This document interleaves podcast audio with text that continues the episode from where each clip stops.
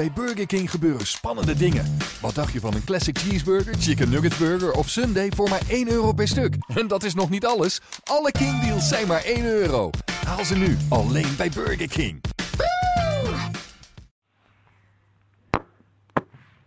Good afternoon and welcome to the Royal Blue podcast. It's the general meeting special. We were uh, all quite enthused and, and pleased, I think, to have a positive meeting at the Philharmonic Hall last night. Um, Farhad Moshiri stole the show, and so too did Joe Anderson, a bit of a surprise cameo, but nevertheless some encouraging words. So we're gathered to reflect on that, to ponder what was said, what wasn't said to some degree. And it's me, Greg O'Keeffe, Phil Kirkbride, Gavin Buckland, who's back with a vengeance, and Tony Scott. Um, Gav, what was your overall kind of feeling about the general meeting? Positive? Oh yes, yes. I was expecting it to be positive, you know, considering some of the, you know, uh, Fab coming in and, you know, the talk around new new stadium and um, money being available for transfers, all that type of stuff we've spoken about, so, you know, in the last 12 months. So, you know, it would have been surprising if it wasn't positive. So overall, it was uh, generally, um, you know, I, I really thought it was it was uh, it was good. So we um, were you maybe expecting to hear more about specifically about the Bramley Moore? It, it's a tough one, isn't it? Obviously because it's not it's not stamped, is it? It's not officially done, so obviously they can only say so much. Saying that, the more they, they did categorically, they did say that was the number one destination and things were going in that way. So I can see where they were coming from. They can't exactly say, yeah, it's official, this is our site and this is what we're going for. But in a nutshell, they did. For me, for a generation of supporters round about my age, I've never I've never looked to the future so much regarding to the state we're in right now. Yeah, this is me. I haven't seen Everton win a trophy for 21 years. We've forever been in debt, selling our best players every other season commercially we've lagged behind for years, um, bring, bringing transfers in, etc. Even regard to the stadium. Now you look at what's happened over the last 12 months. Well, it's not even 12 months so far. Moshiri coming as it's February, and now it's just it's on another scale what we're looking for commercially. There was record deals. Robert Elstone was talking about. Obviously the Waterfront Stadium transfers coming in. Most of the debts being cleared. It's never looked so bright regarding to the future of Everton Football Club. But where we've come from, where we've come far so far in the last 12 months has been brilliant and long may it continue. Phil, very rare thing at an Everton general meeting, certainly in my experience of covering them. Rounds of applause are plenty. Yeah. Two alone for the majority investor. Mm. And he got a laugh. He got a laugh, and he got a well well deserved laugh when he said he was getting seven pints of ale ball for him on the train. he doesn't even drink lager. He said. He didn't. He didn't specify what happened to those those those beers though. After he said he didn't drink beer, so uh, like like him to follow up that one up. But um, no, it was um, it was a world away, wasn't it, from the one of 2015, the last one we had, where you had Robert Elstone stood up on stage and elsewhere at home on Twitter, Joe Anderson you know, kickstarting a slanging match with each other and and and the and the and the downfall and the evaporation of Walton Hall Park. So fast forward 13 months, and it's night and day, really, isn't it? Um, I think, you know, obviously Evan, obviously the, uh, Bill Kenwright, all but said Bramley Moore, Dock. He didn't use the phrase. Nobody used the phrase today on the night, you know. But the fact that they were giving the message and, and dropping the strongest hint yet that is their preference was encouraging. We obviously know that they'd looked at it. That wasn't that was obviously in the public domain. But the fact that they that they were willing to say, look, yeah, we want it as well, was encouraging. What I found really reassuring was when one of the shareholders, I thought some of the questions from, from the floor, as, as ever seems to be the way at these events, were a little bit meandering and it's not, not quite as relevant as you'd like them to be. But one was, and somebody asked Robert Elstone to you know explain a little bit about what he'd learned from the previous failed ground moves. And that could be perceived in different AGMs as a loaded question or as a criticism or something to, you know, poke into the ribs of the chief executive and to maybe elicit a kind of um, defensive response. But what I was impressed was, and I have to say, is that Elstone responded quite, you know, um, he responded quite, I would say, maturely, for want of a better phrase. Not suggesting he's immature, but the way he, he said, we have learned from Kirby, we needed a greater consensus on the next ground move. Walton Hall Park, we've learned that you know you need to have all the ducks in a row before you start talking publicly, which was maybe why they were cautious over naming the Bramley Moore. Um, and his answer to that genuinely gave me um, belief that they've learned from what's gone wrong in the past because you can accept when things don't happen and I must say Everton's ground move litany of failures does really push it to the push the envelope I mean not many clubs would have such you know mm. a hmm. shabby record of projects that they've started and they've failed but at least it seems like they've learned and yeah it helps that Moshiri is here but I get the feeling the right people are listening to the right people and as Phil said then you know they've made a conscious effort from the last AGM to this one all of a sudden Anderson was on board. In fact, he was in the meeting and he was mm. speaking. Yeah. So it just looked as if we haven't buried our heads in the sands and you know put up the shutters and ignoring the, the criticism or constructive advice from outside. Actually, it looked as if we're moving forward. Yeah, but that, that's what good organisations do, though, don't they? they? They learn from the mistakes in the past and they, and they have a system in place to to to to, to what you've learned to, to put in new processes to rectify the errors of the past and, and have honesty about it as well. That's what all good organisations do. And that want to progress, the ones that don't is, is the ones that don't learn and don't don't learn for, and don't put anything in place in the future. So I've not got a problem with any CEO, any company saying, yeah, we made mistakes in the past and we've learned from them, and this is what we're going to do in the future. You know, as a as a result of that. So I, I uh, I've, I've not got a problem with it responding in that way. Is this just haven't learned from mistakes in the past, or the fact of the matter is now they've got someone with a few quid. Is that just the sole difference? Because when you're looking at Kirby, you're looking at Walton Hall Park, you're looking at all these failed ground moves, you having to rely on someone else to back it or support. Now they don't need that. It's well, there's certainly an element to that. I think there's yeah. definitely an element to that. But what I would say is, if we didn't have Farhad Moshiri, I think Everton would still have to find a way of, of acknowledging their need to move to a new ground. Where they would be at, I don't know. However, just because they've got Farhad Moshiri, as me and Phil learned last night when we spoke to uh, Robert Elstone afterwards, it still doesn't make it quite as cut and dry as, for example, if Sheikh Mansour had, had dropped Man City and mm. come and bought Everton. Farhad Moshiri, Phil, isn't here to underwrite a, a 300 400 million pound stadium at, you know, one swish of his pen they still need to find enabling ways to make it work financially, don't they? Yeah, I don't. I, I, the way I understand it, and I don't think this is as you say. Farhad's just going to get the checkbook out and goes, "There's 350 million quid of my own money." I think he's there as almost the guarantor for the the inevitable loan that you would have to get to fund the stadium. Yeah. That you know, that's that's the reality of it. He, but he's there now as the guarantor, if you like. Because like a naming rights and contacts, etc. Well, yeah, I mean that would come into it. What I'm saying is Farhad's got the financial clout to, to, to go to the bank and say, loan us this money, I'll be your guarantor, we'll pay it back, I'm here now, we can pay it back. Yeah. Whereas previously, maybe Everton, as, as, as yeah. Bill mentioned last night, you said they were going pleading to the banks every week before Farhad came. So I think that's the difference now. Farhad isn't going to go, as I say, there's yeah. 350 million quid, do what you want with it. That's not how you run a business. That's not. You talk about sustainability last night and sustaining um, a, a business and a club and a team to rejoin the elite. Just throwing money and not thinking about it coming back or where you're spending it is not how you do that. So it's a business plan that Farhad is at the head of. No, Phil, you've just said to, to stay with the elite. It was a very good point because Moshiri, I think it was Farhad Moshiri, he said that it's more acceptable for us to be within the big clubs in the Premier League rather than the FA Cup take priority. I think someone did mention that. I don't know if it was, was it Farhad Moshiri. Farhad said, said he feels, he loves the FA Cup, but he says where Everton's, quote, competitive edge will be truly tested is in the Premier League. And I agree with that. Although for a football fan, I want to see my team lift an FA Cup. Well, but for a business perspective, look where Wigan are. Going now. They won the cup three years ago. Yeah, fair Well, he was. You know what I mean? Sorry, Gav. Just on that point, he was he was slightly taken to task by one of the shareholders last night on that fact. Yeah. There wasn't really a question. It was more a kind of a, somebody voicing their sort of disagreement with his yeah. opinion that the Premier League is more important than silverware, so to speak.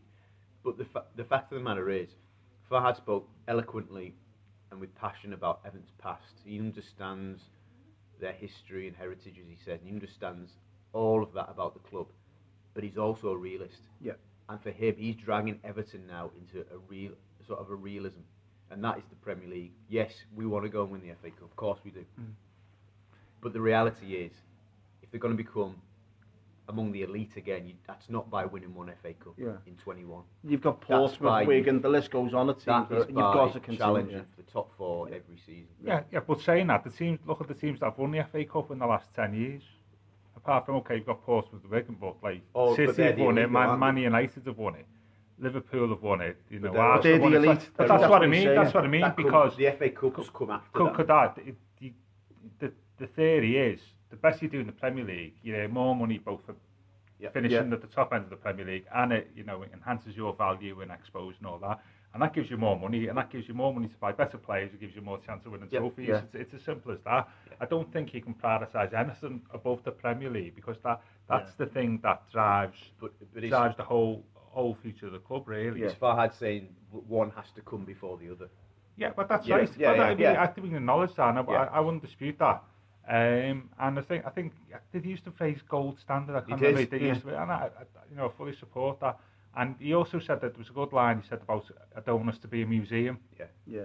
which I thought was like his, one of those standout quotes. Yeah, I thought I. I know what it captures a lot of things just by saying that. Sure. I thought I thought that was a really good quote. I just I just wanted on that FA Cup v, v Premier League debate. I think we're in a sort of fortunate for one well fortunate in a sense um, situation whereby we're not in Europe, we, we're not in the League Cup.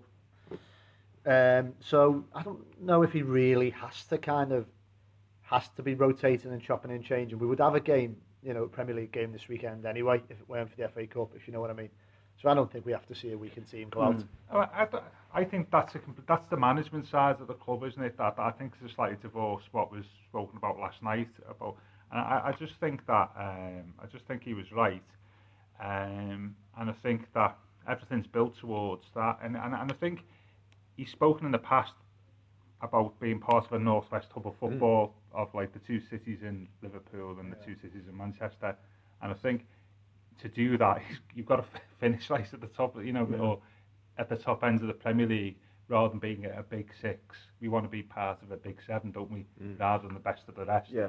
And that that's the key thing for me in all of this is is getting us to to a magnificent seven. I know- I know you're saying, Gav, Rather than a because, six, because if you're around about the top six for the last five years, you will you will tend to remember who the top six clubs are in the Premier League over the last five or six years. Where if you ask someone who won the FA Cup over the last five or six years, you go, I can't really. Do you know what I mean? Yeah. You, you, you know who the big teams are in the league. We- We've got better chance of winning the FA Cup by being part of the top six or seven Yeah. than prioritising the FA Cup above the Yeah. Premier League. It's, Yeah. it's as simple as that. And and I think that and, and that goes for all cup, cup competitions. And um, and at the moment, know look at if you look at the league at the moment, well we've nine points. I don't get into too much, but nine points behind Man United, Army were six. So there's, there's if you look at it, that there's a big, big chasm to uh, to fill there. And I'd rather us be viewed at the end of the season as a starting point as being bottom of the top seven rather than being top of the, the bottom 14, if you if you know what I mean. You know, you know, Yeah, it's yeah. slightly illogical, but I think that's what we should be aiming to, to do when we say if we do finish seventh, that it's in that. This, in se- that pers- yeah, this this season, Yeah, yeah. next season after two windows of Moshiri wealth, I think we need to be aiming to Yeah. sort of Yeah. sh- shuffle up that top seven Well, that was the other We'll thing. get close and bridge the gap at least. or bridge yeah. the gap. But yeah. he said we have what? Did he say we have one window or something? To, last night he said that, I can't remember the, the Oh, phrase he he, was talking about. It was quite interesting actually. Yeah. He said Oh, sorry. he yeah, sounded yeah, so Yeah. relentlessly ambitious. He said we've got a window of opportunity That's here. what he said, Yeah. yeah, yeah, He, um, he he made he made us laugh. To establish ourselves. Yeah, he, he had a bit of a not a pop, but he- was quite funny. They were quite um, you know offhand the way he sort of dismissed West Ham. He said we thought their new stadium would give them an immediate edge, but that's not worked out yet. He said Tottenham is a bit of a, Bit a mixed bag, bit lucky uh, in terms of their their financial setup and what have you. But he was very honest, very candid. but he did say, you know, we've got we've got a window of opportunity. But I I love the fact he was saying, but if we miss it, you know, we're gonna find ourselves locked in that bottom 14, Yeah. if you like. So this is a chance. I think he probably means January in the summer, yeah. but January is a, a big window as well to, as you say, yeah. to, to prove that we're not going to finish too far off the pace of the Magnificent Seven, Yeah. as we've coined, as Gav's coined Yeah. it. But yeah, it was. Um, I personally, like you say, I, I found what he was saying so so uh, inspiring, especially that museum. What do you think as of that well. museum, Colin Gregg? Because I loved it. for for for me growing up, Everton's a special club for me and always will be. But when someone says, in a nutshell, we don't want to be just a special club, we want to be a winning football club. all our yesterdays is, is a phrase that you know you can throw at to some extent both Merseyside clubs at times, and we have got a very proud heritage and we rightly um, acclaim it. But that's all well and good. It's not putting young fans smiles on their faces, new trophies in the, in the cabinet of Goodison Park, and not materially moving us forward into that elite. And that's why Moshiri's come in. And it's just great to hear he hasn't been seduced too much by this whole, oh, we're one of the traditional big clubs of hmm. England, we're this, we're that, we've won nine league titles, you know, we've been consecutive seasons in the top like more than any other. Yeah, that's all well and good. But as he said, we don't want to be a museum. Yeah, I mean, yeah, and also as well, we've got to bear in mind the way fo- football's going in the future, isn't it? Or even the near future, or even now, with the increased globalisation of the game. And actually, the current format of having a Premier League, Champions League that exists at the moment may change within the next five or ten years, where actually you've got more global focused uh, nature of club football. And it's important that the work's done now for us to be part of that rather than be left behind just by being in the Premier League. And I think that that's one of the things we need to bear in mind that the current state of English football and the way it's organised and governed will not be the, the same as what it will be in probably 10 years' time even, maybe not even five. And we need, need to make sure that when that change happens that we're part of that change rather than being on the outside looking in. Yeah, I mean, we're, yeah, we're looking very far ahead, but I think we're already seeing this plans for Premier League games abroad, maybe one or two a season. Yeah, but- yeah. You know, we Dave Richards spoken about that, hasn't he? Yeah. Ultimately, you you might with with your specs on looking in the future, you might see a pan-European Super League, you might even see a global league. And that's it. And the fact of the matter is, that's, there's still going to be Evertonians wanting to watch Everton. So Moshiri's legacy has got to be that Everton as well positioned as they can be to not, well, to avoid the cut when it comes to Yeah. who should we take with us into the top hmm. echelons and who should we leave. Yeah, and, that, and that's it. And that you need to be part of that elite that we're That's what- talking about there. And, and that's the thing. And at the moment, we're not, but we need to be part of that. So when change happens in the future, which it will happen, that we're part of that change rather than being on the outside. Phil Robert said, didn't he, uh, just to emphasise to, to people who are listening who might not have picked up on it, two to three months was when, so I assume it'll be three months, when the club can kind of think that they'll make another statement about the stadium. Just tell us a little bit more about what, what we think he meant by that. He used the phrase bottom out, didn't he? Two to three months to bottom out um, the stadium issue. For me, I took that as him saying, in two to three months, we'll, we'll sort of, fl- you know, flag, in the ground, so to speak, and we'll say where, where we're going. We'll, we'll have, in principle, set up where the money's coming from, rough time frame, etc., etc., and we'll say, right, this is we've we've agreed with the land sale with Peel, etc., etc. That is, then they'll go public and go, this is where we're building. Yeah, what I what I want to know, and I'm keen to find out, is what part the council play in the enabling finance, and you know we'll endeavour to find that out uh, for the paper, for the website over the next few few weeks and months. But sort of, I mean, just grants from the EU and stuff come into it. I don't know. Well, with, with, but I don't know if it is grants or if it's because it's some a, sort of- wider development. You see, uh, that's part of the of the funding process. it's going to need some sort of well, I think that part of Liverpool is going to have a retail element. Mm. Liverpool Waters going forward, and it's not obviously just not going to be the Bramley Moore. Yeah. It's going to be way beyond Yeah, that, isn't it? yeah. Peel, Peel have got 5.5 billion plans for that area. Yeah. But don't forget, Greg, sorry, the, the council about Liverpool Football Club and the Anfield area as well. They Well, are, if, you, if you can muster up 23 million, 12 Liverpool's new stands, then you can find it for Everton. Yeah, no, I- absolutely. But what I mean is, I suppose what else they mean, bottom out the full terms of the, of, of the deal of how the council are going to help them. Yeah. And then they know that then they can push forward with announcing. What was that- your opinion on the, the train station comment? Was you surprised by that one? I, I, well, it's really interesting, isn't it? Because, you know, yeah, they'll need a new station there anyway Yeah. for Peel Waters. But Joe letting it slip the way he did at Everton's general meeting while discussing the Bramley Moore, he's a seasoned politician. For me, that's a huge indicator that that is not only that's the confirmed site that Everton want, probably the site they're going to get. Now, I do touch wood there because, like I said, we've all had our fingers burned with Yeah, past yeah. But it can't be any coincidence that Joe Joe risks having a massive egg on his face in every sense when he stands up and talks about, you know, there's a train site, we've already improved the infrastructure of 20 million pounds towards a road running along Great Howard Street Yeah. away towards that. He's spoken about um, what was the thing he said? I think, I think I don't know if, the, if if it was related to the train station, but he said in April they'll be announcing six million pounds worth of other investment. Other I don't know if that infrastructure It may have been, investment, yeah.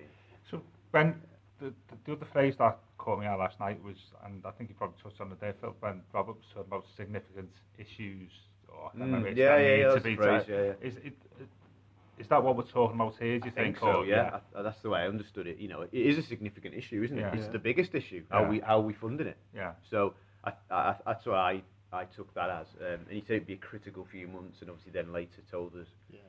we'd have a decision within three months. I think what what we've probably been party to or, or witness to is a lot of public posturing and brinksmanship between Peel and Everton. Peel spoke to the Echo just before Christmas and for the first time publicly acknowledged that Everton want to build a stadium on the Bramley Moore. They spoke to one of my colleagues, Alistair, and said that um, you know it would be nice to have Everton there, but there are other kind of other possibilities and, and avenues, and if that if that doesn't happen, Robert Elstone and, and Kenwright, I think, both mentioned last night that there are other sites, Alternatives. alternatives, plural.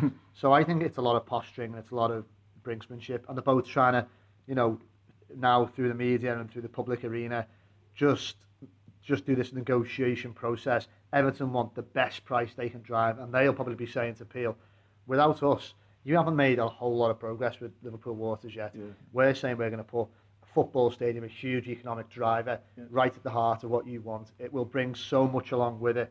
You need to give us a, big, a good price on the land. Mm. Peel will be saying, it's our land, it's our water scheme.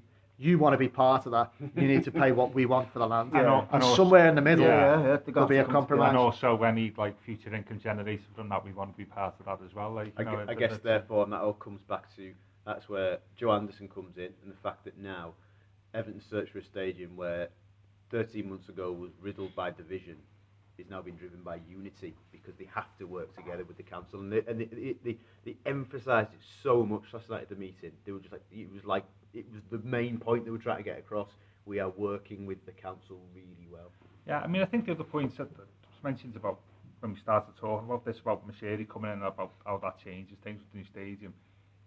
He, he's got access to other people who can come in who are experts, isn't he? And sort of more familiar with this type of issue than perhaps what we've had before. And I think that's of great assistance. You know, this happens already, hasn't it, at, board level, but beyond that. And I think that, you know, that helps us address some of the lessons learned in the past. Uh, and, and, and I think that's up to our benefit. I mean, the, the interesting thing for me about the stadium then is is what you know. There's time scales for the stars, isn't it? You know that that's that's the thing. 'Cause, you know, Mercedes talking about immediately, you know, big step change for Everton. But if your stadium's two, three years down the line, you've got you've got that gap to fill, haven't you? I don't think it's any coincidence that Everton have spent a, a fair sum of money, not not probably relatively speaking in Moshiri's terms, but on uh, redeveloping Goodison, giving it a bit of a facelift. Joe Anderson, quite a few months back last year, hinted at maybe two to three years for the stadium move. In good faith, I'm absolutely sure. I can't see that. Being being realistic, I'd be surprised if Everton were playing at that stadium by 2021. Um, I hope I'm wrong, and I hope maybe I'm overestimating how long construction could take. Maybe it could happen by 2020, by the end of the decade. But uh, I, you know, I would be I would be saying that would be a real good go if they got it done as, by then. as well as that, Greg, on you saying, you know, paying a relatively not particularly significant amount of money in modern day football. I won't dwell on it too much, so I'm going to write my column on it this week. But there's no there's no no coincidence that Everton are going to be spending 10 million pounds on a 19 year old, a player for the future, because in by the time Everton's new stadium is built, if he's still at the football club, he's in the prime of his career. He's a star player. So that is a big part of the sales pitch now with Everton to mm. these young lads. Do you, sorry, again, you know, you're touching back on the stadium there. Do you think the board are thinking, I don't know if it's too far ahead, that this is solely going to be a football stadium for Everton Football Club? Is it going to have a running track around, maybe for the Commonwealth Games, will it host concerts? Will he think the bigger picture or just solely for Everton Football Club as a football stadium? It's really interesting that because And have we got a number for Dan Meis? Get him on the phone. because because I mean Joe Anderson's kind of speculated, hasn't he? In in uh, he, and he can only speculate at this stage as well because the Commonwealth Games is some time off, and uh, and Liverpool obviously haven't even won won the bid, um, so it is speculative. But the difficulty being, I suppose, is that he would have to maybe, as he does when he speaks to the architects and people who are planning the stadium, say, would there be potential to possibly use this as the Commonwealth Games? But Everton couldn't hang their hat on building the stadium, which would have a running track, which I think would be divisive. Yeah. I, personally, I wouldn't want a running track. Um, but I guess there might be ways architecturally, Dan Meis if you're listening, um, Yeah. to maybe have a facility to a pitch that rolls on, rolls Yeah, off. yeah, you could yeah. incorporate some sort of running track. I don't know. The, the I don't thing- think it would be great to have it like a permanent West running Ham. track. I was just about I, to would- say- I Ham's wouldn't, a joke, I wouldn't be I into just, that. I was just about to say, Moshiri mentioned West Ham, the, the potential for that threat, and it hasn't worked. I wonder whether that has been part of the discussions with Dan Meis or whoever they're dealing with, and they've just gone, it's not worked. We have to retain, like Bilbao did, they have to retain the sense of atmosphere, closeness to the pitch. Otherwise, what's the point, really? Yeah. Yeah, and that's what we're familiar with, aren't we? But I mean, wh- what's lost as well within this, and Phil touched on it there, is, and this the thing for me is, you can talk all you want about stadium and commercial deals, but like balance sheets don't win things, do they? It's, it's players and managers, and it's what we're going to be doing in this new world as it were to, to support that. And you know we spoke about the the Charlton Charlton lad there and you know the January transfer window and transfer window after that.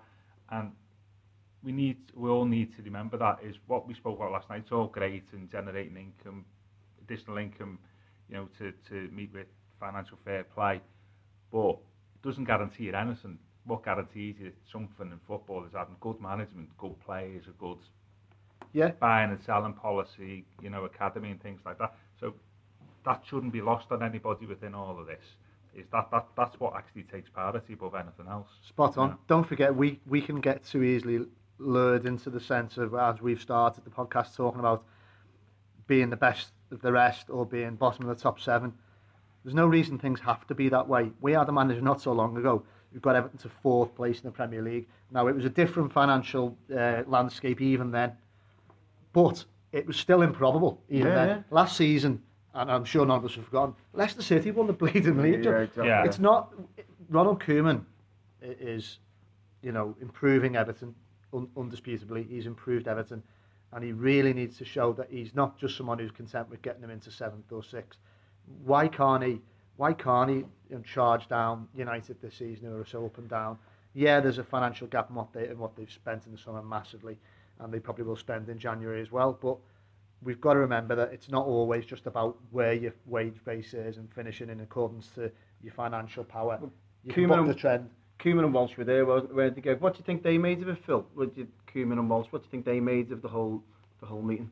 They, they've heard all, all before. It won't be new to them, will Yeah. it? Um, you know, I would imagine very much, certainly, actually in both cases, you know, when when Moshiri and, and Kenwright have gone to Koeman and they've gone to Walsh and said, "Do you want to be part of this?" They've absolutely said, "Look, this That's is- why they're here. Yeah, Yeah. this is what we this is what we're planning. Do you want to be part of it?" Mm. So. I, I expected heard it all before, but you know, so but when they heard it for the first time, they would have been impressed. That's why they've joined. Yeah, I mean that, that, that that's the point. You know, part I'm trying to make is that history's littered with clubs who've built new grounds or new stands and thought, oh, that's it now. With you know, it happened to Chelsea in the seventies. It happened to Notts Forest in the eighties. Built a stand and they lost. They, they spent so much money on it. They lost all the impetus they got from winning two European Cups. So we need to bear that in mind. That when you build a new ground, it doesn't guarantee you Mm. anything.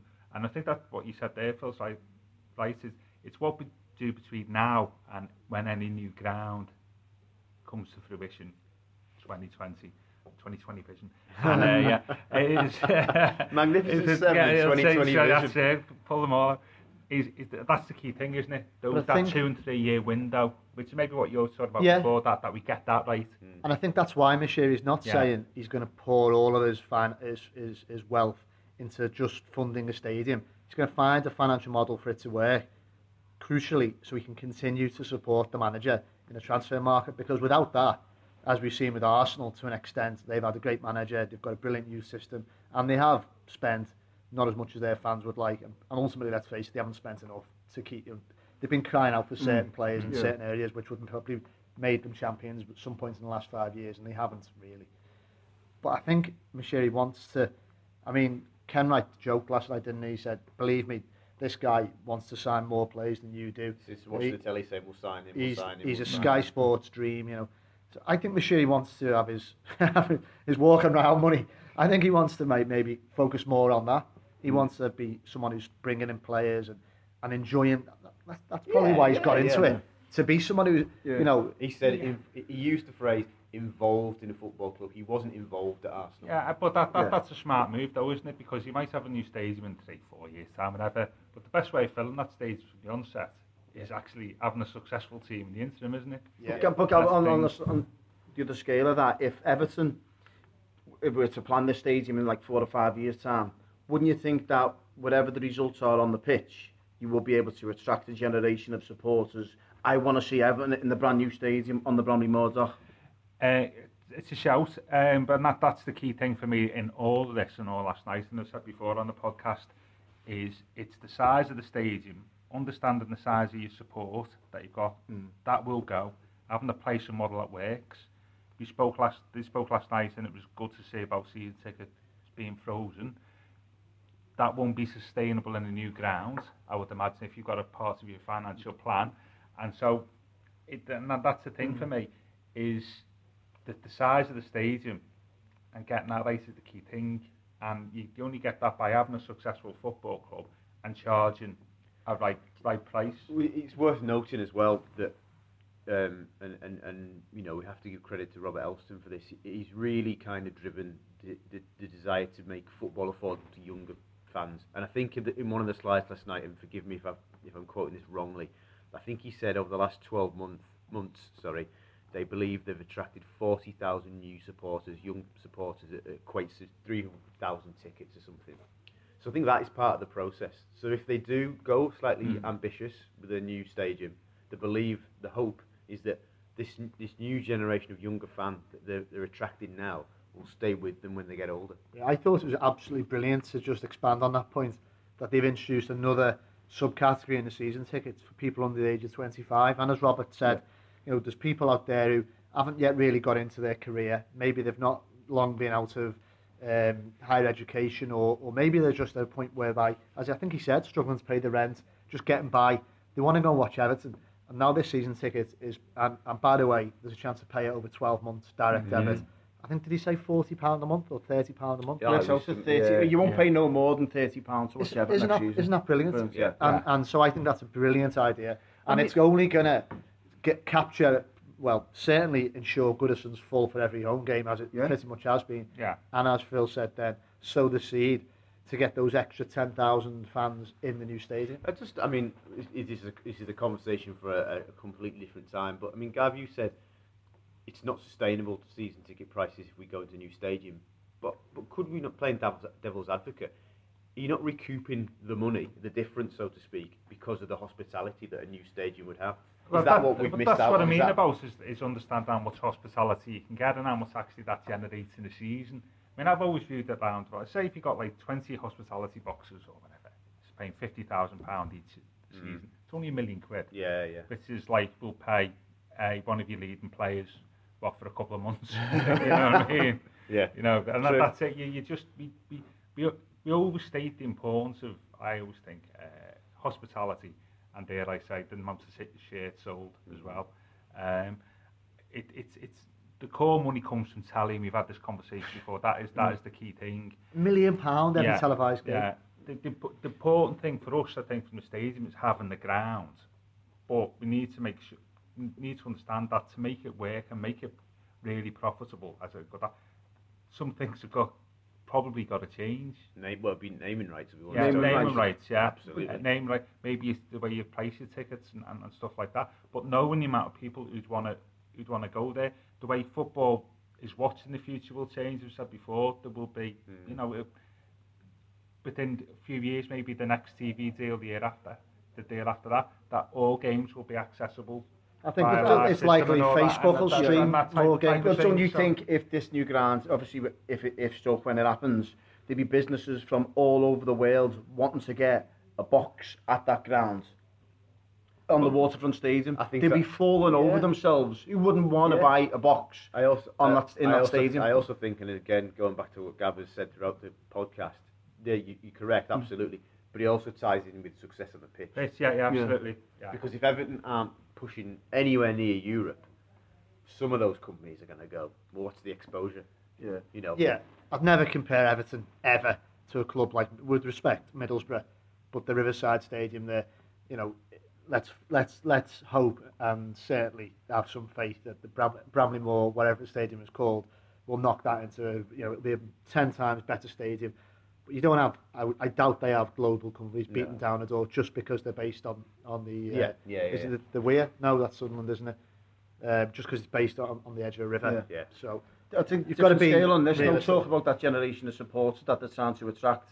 There's a, believe it or not, I know that there's there's mates. I've, I've got Liverpool fans who, whose lads they can't afford to take them to the Liverpool match. They don't have that category where under 16 tickets, they don't have an under 25 ticket scheme, which Everton are going to now introduce. So when they when they go into school, and these Liverpool fans, they're not going to the match when there's kids and they're going into school and say, did you go to the match the weekend, blah, blah, blah. And the Evertonians are going, yeah, my dad took me, yeah, I'm going every week. And these Liverpool supporters, these kids, they're not going. They'll, they'll change in the end.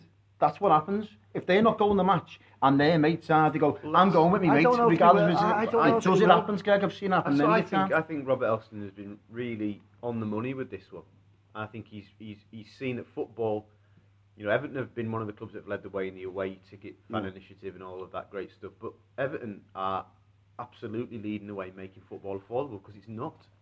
But at Everton, it now is becoming far more affordable than any other any other place. we, in we the need to do that to fill the ground, don't they? Other, other dare I say, other, other big clubs who've got like a worldwide Oh, yeah. and international support know Yeah. that that actually doesn't Yeah. matter whether like somebody under 11 in local schools it's not affordable because we know there's loads of people from other countries in Europe who, who fill them fill them specs at like a premium price, so that's why they can do it. But I suppose what you say, is the smart thing for us is we're, we're approaching it in a slightly different way about filling seats. Let's fill the stadium, That's sustainable. You know, for want of a better way of phra- phrasing it, Everton are a very local club. aren't they? Yeah. Absolutely, yeah. yeah. So let's fill the stadium. Let, let's make football affordable for local people. Our fan base, our core fan base is round in Merseyside. Let's get people to the ground. And just touch on what I was saying then, uh, that the lads who I know, who like they live, they've got sons who are Liverpool supporters, and they said, listen, if I'm, I can't afford to take him the match, and his mates are going to watch Everton, and if he comes to me and say he wants to go and watch Everton, I'll buy him his ticket because he can't afford to take his own son to the match, and that's what Everton are now introducing, which is them season ticket prices were unbelievable yesterday. You're looking at no no more than thirty pound for a match, Premier League match, and we've seen what the away the away ticket situation is regarding to this season as well. So I think Everton have they've hit the nail on the head regarding to what they've done with the season tickets. Brilliant. All I'd say is we've had these brilliant sold out Goodison Parks and the atmosphere has still been as mad and quirky and up and down as ever. Maybe uh, maybe at some point you know will you know, harness the power of Goodison on a more consistent basis. Yeah, that's that was the thing about the uh, the ground by the river, as we all know. If you work down it'd be very windy and stuff, and it, it, at the best Stoke- of like times, Stoke the away. So it'd be interesting to see the design, whether it takes account of that, because it can have like a big effect on things, can it? You yeah. know what I mean? And uh, be interesting to see about the design, to, you know, where it sort of addresses that fact. Yeah, uh, they, they, they always said the Gwladys Street had suck in a goal. Yeah. the new Gwladys Street might You're blowing literally up suck yeah, yeah. Should have all disappeared into the Mersey. It'd be like that one. Was it was it Shrewsbury where they had the the boat on the uh, Oh. on the river like for the fish? They'll have like a couple of trawlers in the Mersey just get the match ball. Greg, what was your take on commercially um, 300%? Yeah, no, That quote from Robert Elstone. What what was your take on that one? interesting. I think, well, he, raised the prospect of Everton having, uh, along along with the other Premier League clubs, it wasn't something I was aware of. This shirt sleeve property next as of next season, so it looks like the Premier League shirts uh, and clubs are going down the road of other sports like rugby league and uh, Formula One, whereby Championship have it as well, League One and League Two. different sponsors Yeah, do they yeah, on yeah, yeah. On the bottom of the numbers and everything. There you go. So whereby they're basically opening that shirt that piece of property, as as it's termed in financial kind of business quarters, to more than one advertiser. And yeah, I think it's inevitable. Really, it probably doesn't make the shirts look a million dollars in terms of how they, you know, but if it's going to bring in more commercial income, it's going to help the club maybe pay for Lukaku's wages for another season or bring in the next Lukaku, whatever it is. It looks like Everton, are, as he said, working hard to get that shirt sleeve deal. And, he, you know, he, he said that they've got a new sponsor for the shirt. Uh, we think it's new. Me and Phil have, still can't quite second guess whether or not it's going to be a Chang extension or a, a new sponsor. We suspect the latter. And to add to that, and a, a naming rights deal for Finch Farm, which is again taking us up with those clubs like United, like Arsenal, um, and like City, who do have the, everything that they can Yeah. nail down with a sponsorship attached to it. Why That- not? That's a clear sign of Moshiri's influence there. Yeah. Yeah. Because he's he's clear for me looking outside in it's his contacts that have helped facilitate that because clearly Everton will have had that discussion at some point in the last five six seven years because other clubs are doing it but Moshiri is either expediated the process and gone no we're making this a priority or and probably as well he's gone well I know a fella who might be interested contacts, yeah, isn't it? yeah, yeah.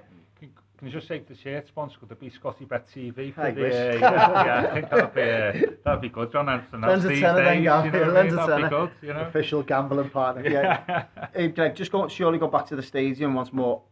Do you think it?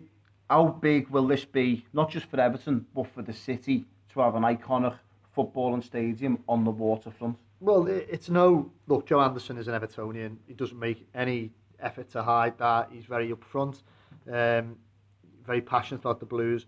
But more, first and foremost, he's the mayor of Liverpool, and, and it's no coincidence that the whole council, uh, whether I'm sure a lot of Liverpool fans like it or not, and I get the impression from Twitter last night, a few felt they had the cages rattled by the suggestion that, you know, ironically, despite the effort, the, the support they've been given over Stanley Park, Just the a 29 board million. and then the new main stand. Mm-hmm. You'll always get that though. It's mm-hmm. partisan. It's a football city, but nonetheless, he his primary responsibility is to move Liverpool, the city, the you know the region of Merseyside forward.